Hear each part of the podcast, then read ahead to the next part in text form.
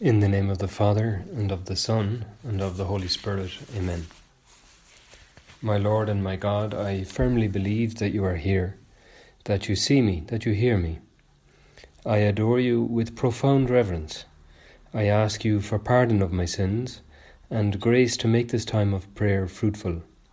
My Mother Immaculate, Saint Joseph, my Father and Lord, my guardian angel, intercede for me. Well, in this meditation, we continue our prayer about that great text of St. Josemaria, passionately loving the world. And perhaps we can bring we can begin the meditation by uh, going to the intercession of St. Josemaria and asking him to intercede for us before the Lord so that we can understand the beauty of what he outlines in this homily which he gave in 1967. It is a text that he put a lot of work into. He prepared it very carefully. I remember somebody who was in Rome at that time with him making that very point that the founder of the work put a great effort into that homily.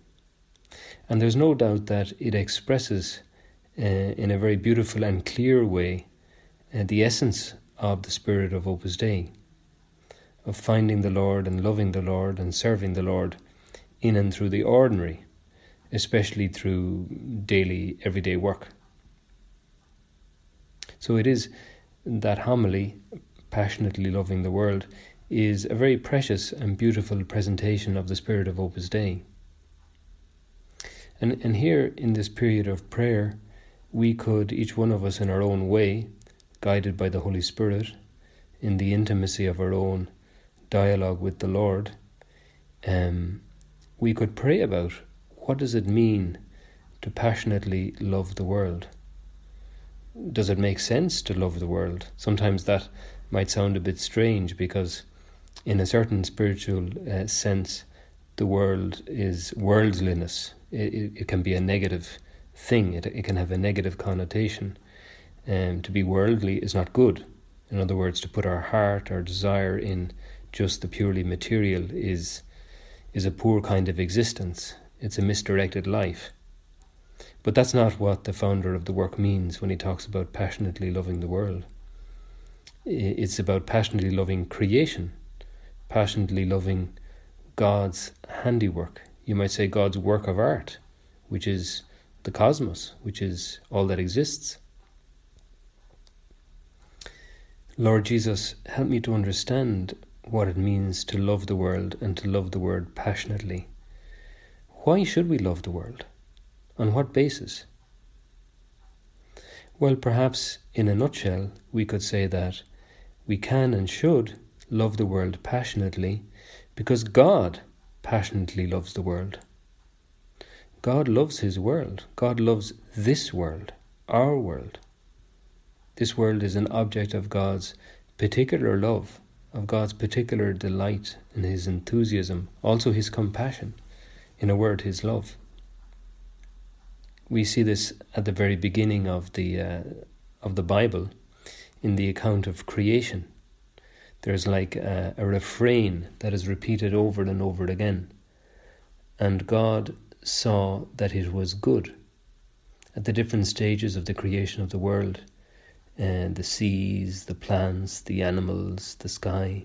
And God saw that it was good. And God saw that it was good. Your world, Lord, is basically good. It's basically beautiful. And you love it. You love it.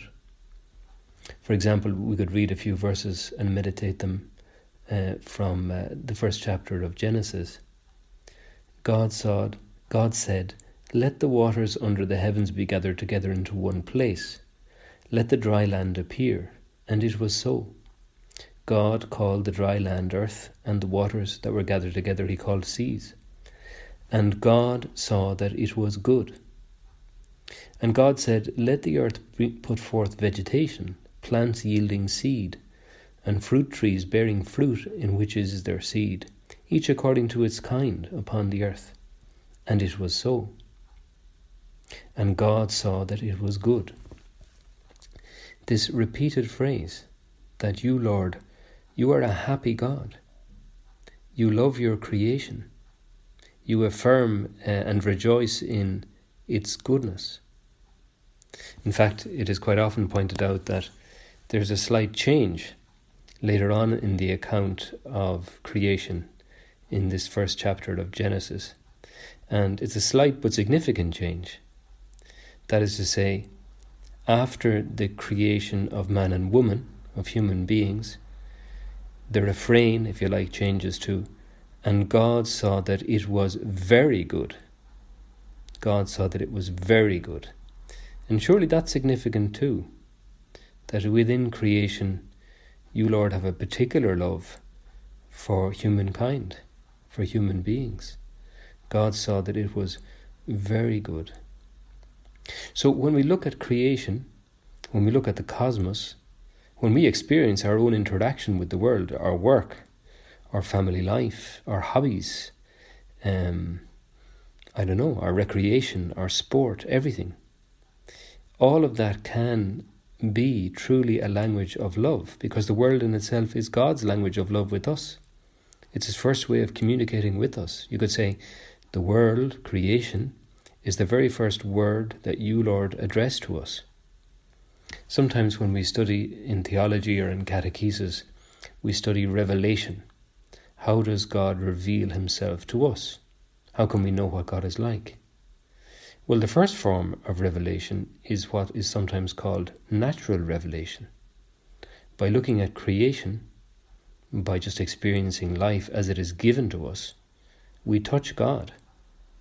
Your first words to us, Lord, are not Holy Scripture, they're not prophetic oracles, they are the plants, the fields, the air, the seas. Creation already speaks to us. It's already a language of love on God's part.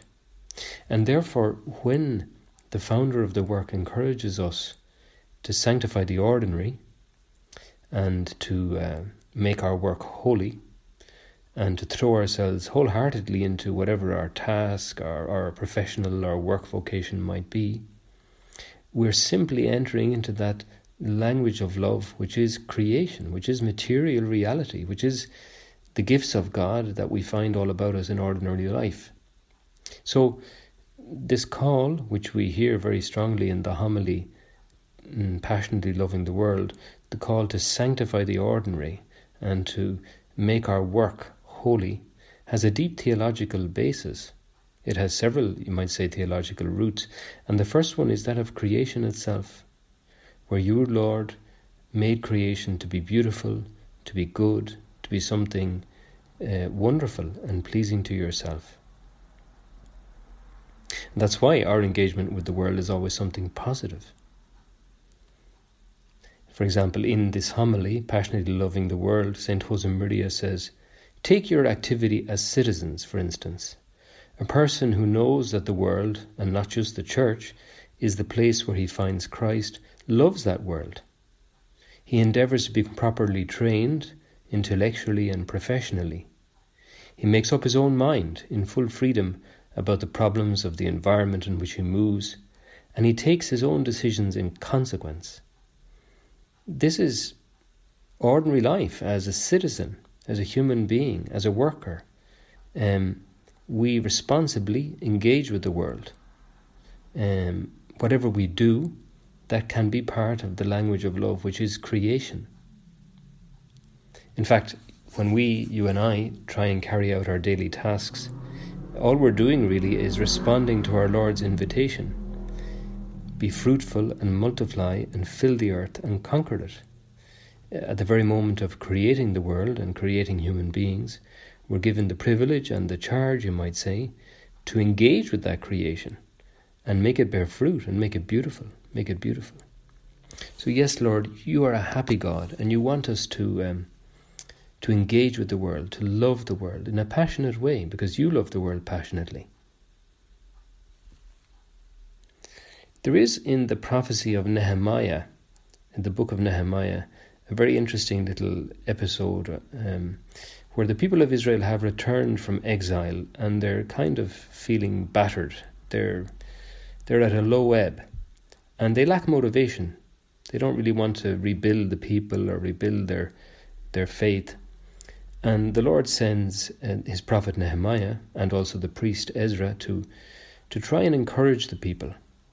And they say to the people these words The joy of the Lord is your strength. The joy of the Lord is your strength. And sometimes we all need this encouragement. We need to remember how much the Lord loves the world and how much the Lord loves us. And from that we can draw the energy we need to go forward and to go maybe deeper in our in our life of work, to improve how we work. Because like God's holy people, the people of Israel there, at times we can feel a bit discouraged because the world is not perfect. While it is inherently and basically good and beautiful, the world has suffered the wounds of sin, original sin and our own personal sins, and that is reflected in the world in different ways. It's it's not a perfect world. There's a lot of chaos in the world, a chaos that comes ultimately from evil, from sin. And we experience that all the time in our day to day lives. Sometimes you might say it's just the physical evil of being tired or being bored or finding a particular task or job um, an uphill battle. And then maybe we can remember this joy of the Lord, which will be our strength. That you, Lord, you love the world so much, and you love each one of us so much, that at any moment, even if we don't feel great or that we're lacking in motivation, we can look to you. And that way, we put one foot in, in front of the other and we can go forward. We can go forward with your grace, with your help. Passionately loving the world. So that's the title of the homily we're praying about. You could say it's also a description of our Lord Jesus Christ. Our Lord, you, Lord Jesus, here we are in a time of prayer, you passionately love the world. You don't love the world in a half hearted way, you give your very self for the world. You give your very self for the world. Even this world which is which is battered, which is not perfect, is basically good, but it, it has its wounds. When we meditate from time to time on the parable of the Good Samaritan, we see this very kind and generous Samaritan who picks up uh, the Jewish man who has been um, badly beaten up and is lying at the side of the road. And in that parable of our Lord, we, we see, of course, um, an image of Christian charity, a call to, to love of others, especially of those who are needy. So it's a good moral lesson for us, we could say, that parable. But ultimately, of course, the Good Samaritan is you yourself, Lord. You are the ultimate Good Samaritan. And we, all of us, are the ones who are a bit battered, who are wounded, who need help, who need care, because we, we are wounded by sin. That's a, an experience we have all the time in our flesh and in our soul. That while we're basically good and we're basically desiring beauty and goodness and truth, we don't always manage it because we're, we're, we're somehow weakened. And the great news is that we have a Saviour, a loving Saviour.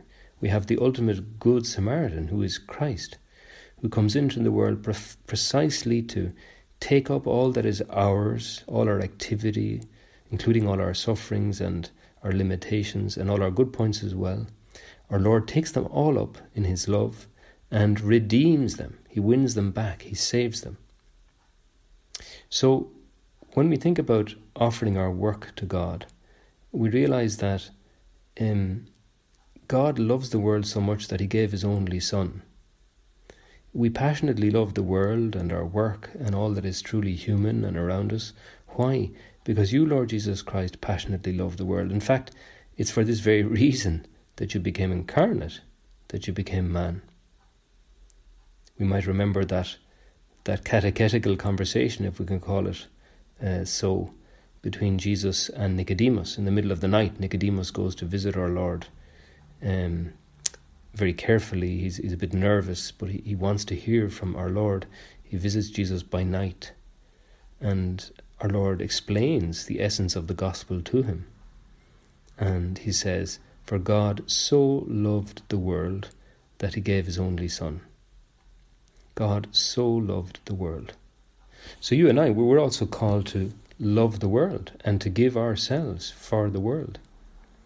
And maybe in our prayer right now, we could turn to the Lord Jesus and ask for the grace of seeing the world and seeing the whole of creation through His eyes, and of loving the world and loving the whole of creation with His heart. Lord, help me to recognize you also in creation. Help me to love the world with your love. There is, you might say, another deep connection between the world and work and just human reality, material reality, with our Lord Jesus Christ. And that is also rooted in the mystery of creation. Sometimes, when you and I maybe need to make something, we draw a plan out first of all. Uh, we, we do a kind of a drawing or a draft plan. Or if we were to paint a picture, maybe on tracing paper we'd put the outline of the painting or something like that. We'd have some kind of scheme or form. And in a certain sense, it's a poor metaphor perhaps, but in a certain sense, you could say the form or the scheme behind creation is Jesus, is the Lord. If we were to look at the very first chapter of the Gospel of John, the famous prologue to the Gospel of John, uh, where we have those unforgettable words In the beginning was the Word, and the Word was with God, and the Word was God. He was in the beginning with God. All things were made through him, and without him was not anything made that was made. All things were made through him. That's quite something, and, and that is something that the church has meditated on for a long time. That the whole of creation is made through Christ, through the Word. Um, in creation, we see you, Lord Jesus Christ. We touch you. You touch us. And therefore, material reality and all that that implies, be it the world of technology, or farming, or politics, or teaching, or um, carpentry, or healthcare, whatever it might be, all of that somehow is the presence of the person of Christ, the mystery of Christ in his creation. It's a great mystery, but, but it's also a great truth. In this sense, we understand how we're, we're called to be contemplatives. There's a lovely poem by the poet Joseph Mary Plunkett, which expresses very well this presence of Christ in creation. It's called I See His Blood Upon the Rose. And it goes like this I'm going to read the poem slowly, because in itself, in reality, it is a prayer. I see his blood upon the rose, and in the stars the glory of his eyes. His body gleams amid eternal snows. His tears fall from the skies. I see his face in every flower. The thunder and the singing of the birds are but his voice, and carven by his power, rocks are his written words. All pathways by his feet are worn his strong heart stirs the ever beating sea. His crown of thorns is twined with every thorn. His cross is every tree. Well, there, that is the Catholic soul. That is Joseph Mary Plunkett recognizing the living Christ in creation, in the ordinary, in the cosmos. So we think of maybe what is the central affirmation of St. Josemaria in passionately loving the world. There's something holy, something divine, hidden in the most ordinary circumstances, and it's up to each one of us to discover it. What is this something holy? In fact, it's not something ultimately, it's some one. It is the one. It is the living Christ. It is God Himself. We ask Our Blessed Lady Mary and we ask Saint Josemaria to intercede for us, that we may always discover and rediscover the immense grandeur of what is ordinary. I give you thanks, my God, for the good resolutions, affections, and inspirations you have communicated to me in this time of prayer. I ask you for help to put them into effect. My Mother Immaculate, Saint Joseph, my Father and Lord, my guardian angel, intercede for me.